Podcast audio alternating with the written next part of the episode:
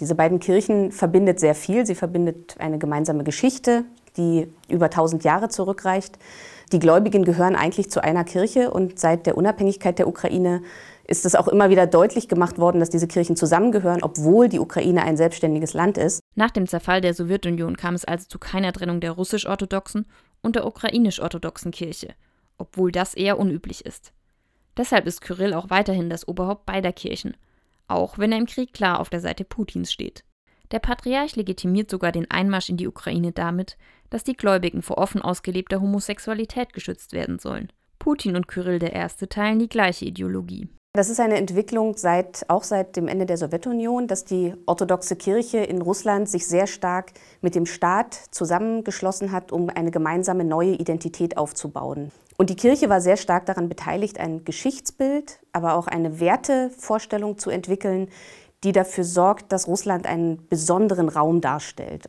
Und obwohl Patriarch Kyrill noch das Oberhaupt von beiden Kirchen ist, haben sie sich in verschiedene Richtungen entwickelt. Die Ukraine hat sich in den letzten Jahren sehr nach Westen entwickelt, wollte zu Europa gehören und in Europa integriert werden.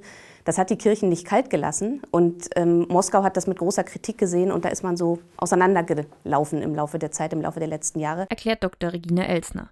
Trotzdem kam es zu keiner Spaltung der russisch-orthodoxen und der ukrainisch-orthodoxen Kirche.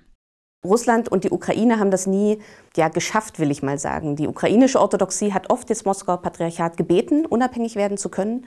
Und Moskau hat das immer abgelehnt, weil sie gesagt haben, diese Kirche gehört zu unseren Wurzeln. Das spirituelle Zentrum der russischen Orthodoxie liegt in Kiew. Und deswegen kann man sich irgendwie nicht voneinander trennen. Doch seit 2018 sieht das anders aus.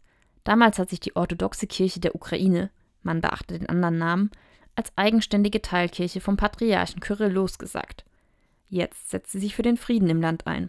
Die ist etwas kleiner, aber bei denen sieht man jetzt auch eine sehr starke Aktivisierung in zivilgesellschaftlicher Hinsicht. Also zusammenzuarbeiten mit den Menschen, auch mit Nichtgläubigen, mit anderen Religionen, sich gemeinsam für den Frieden einzusetzen.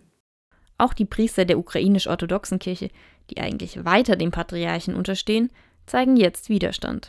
Es gibt zum Beispiel in Gottesdiensten jetzt eine große Bewegung unter Priestern, den Patriarchen von Moskau nicht mehr zu nennen. Das ist so ein üblicher liturgischer Vorgang, den es bei uns ja auch gibt, dass man den Papst äh, kommemoriert und dort ist es eben der Patriarch. Und das machen jetzt sehr viele nicht mehr. Sie zeigen damit deutlich, wir gehören nicht mehr zu dieser Kirche. Diese Kirche hat uns im Stich gelassen.